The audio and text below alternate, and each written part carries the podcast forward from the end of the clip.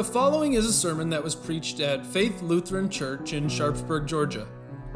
For more information about our church or to hear past sermons from Faith Lutheran, visit georgiafaith.com. Thank you for listening. As many of you know, I grew up in Wisconsin, so please permit me a story from a Brewers baseball game this morning.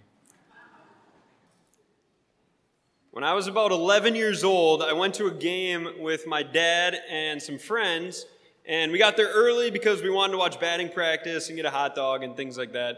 So we go into the stadium, and we're in our seats, and you know, we're watching batting practice, eating a hot dog, when suddenly two staff members from the Brewers come down to our seats, and specifically they, they come up to me. And they ask me if I want to be the junior announcer for the, for the game that night.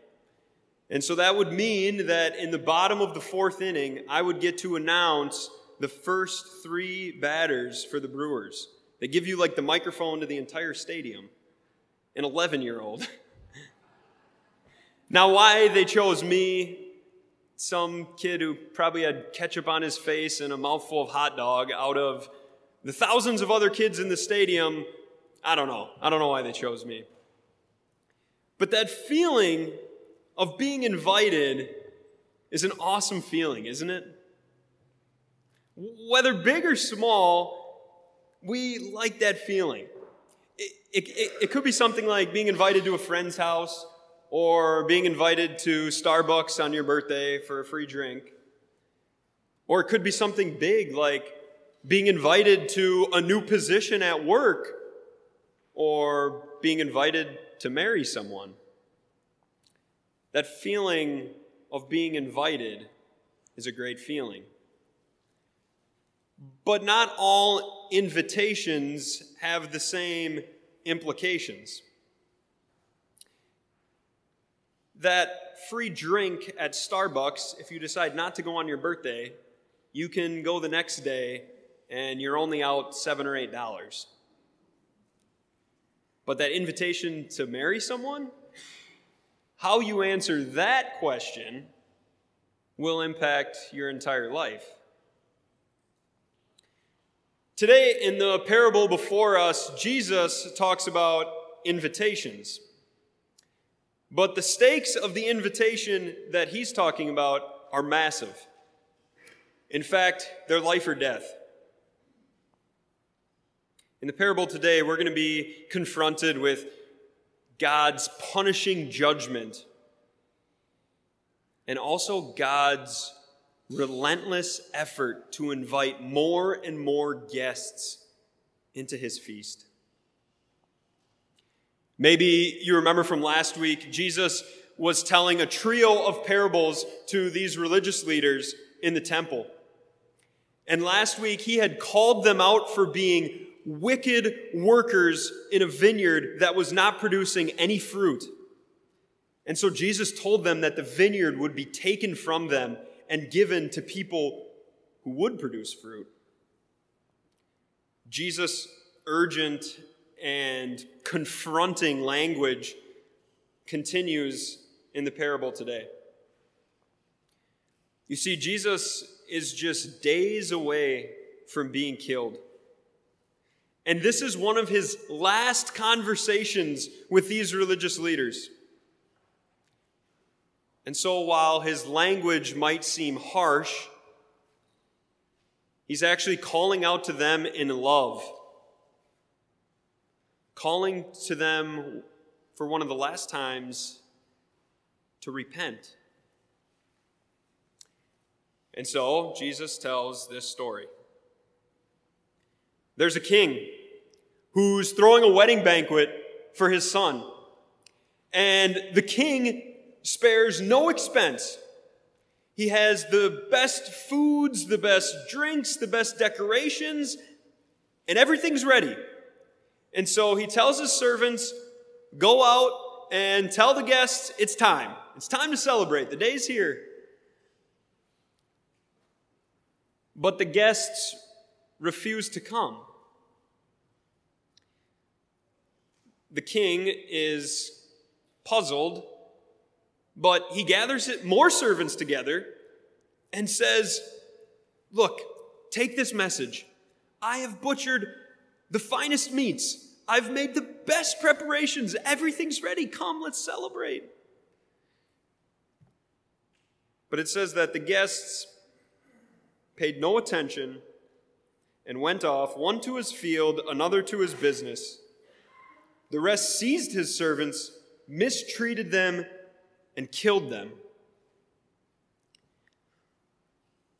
What does the king do? Verse 7 tells us that the king was enraged. He sent his army and destroyed those murderers and burned their city. It's at this point in the parable that, that we're confronted with the massive stakes of this invitation. You see, refusing the invitation and refusing the generosity of the king is not a neutral act. To refuse the invitation of the king is to dishonor his kindness and generosity. And more than that, to refuse the invitation dishonors the Son. The stakes of this invitation are life and death.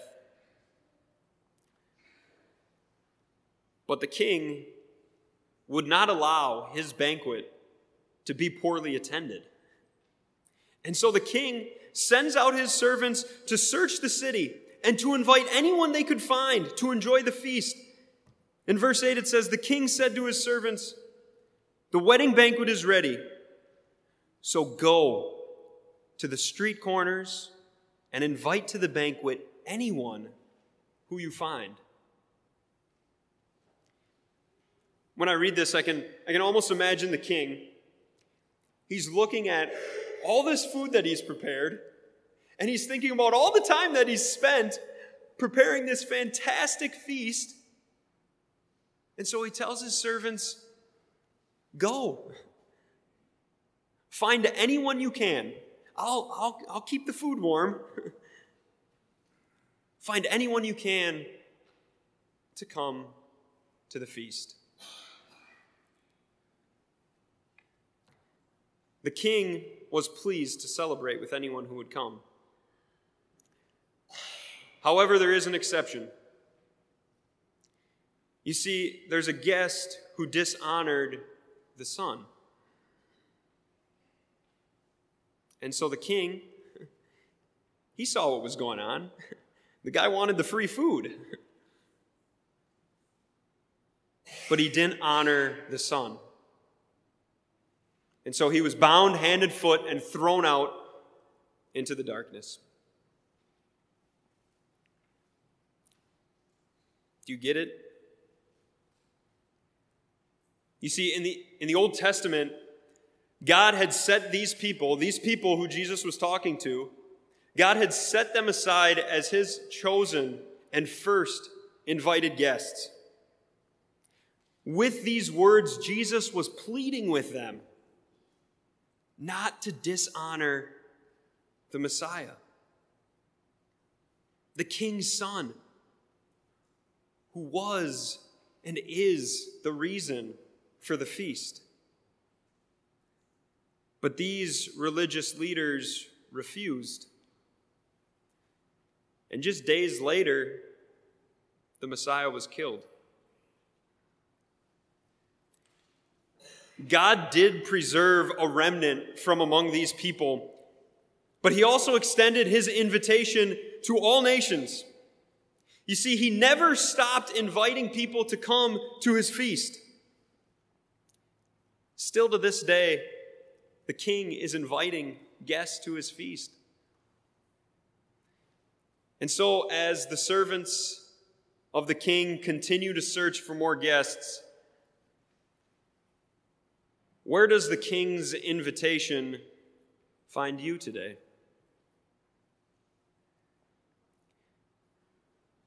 Are you lonely?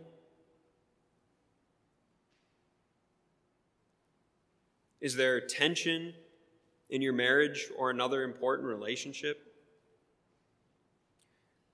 Are you stuck in a sin that you swore to yourself that you would never do again? Is your body failing you? Are you worried about your kids? Are you haunted by your past? Do you wonder if, if God could really love you? Here, it's, a, it's an invitation from the king. It says, Come to me, all you who are weary and burdened, and I will give you rest. It says, I will destroy the sheet that covers all nations. I will swallow up death forever. It says, I, the sovereign Lord, will wipe away the tears from your face. It says, Never again will you hunger. Never again will you thirst. It says, See, I have prepared a feast of rich food for all peoples a banquet of aged wine, the best of meats and the finest of wines. It says, I, the Lord, will be your God, and you will be my people.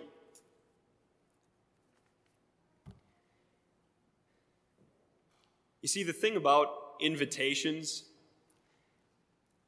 is that the who and the what matter a lot.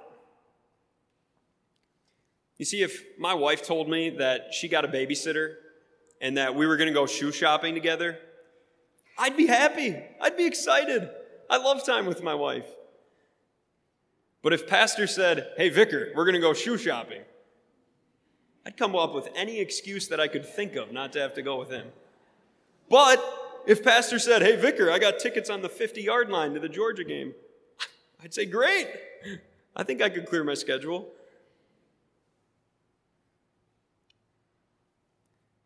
This invitation is from the King, from the God who loved you so much and wanted you at his feast so badly that he gave up his son on the cross for you. Of course, the son didn't stay dead. And so this feast is a celebration of the Lamb who was slain, but who now lives. And he's invited us to celebrate his victory with him. My friends in Christ, the King has invited you to the celebration of his Son. On that day, when we feast with him forever in heaven, we will say these words with Isaiah. Surely this is our God. We trusted in him and he saved us. This is the Lord. We trusted in him. Let us rejoice and be glad in his salvation. Amen.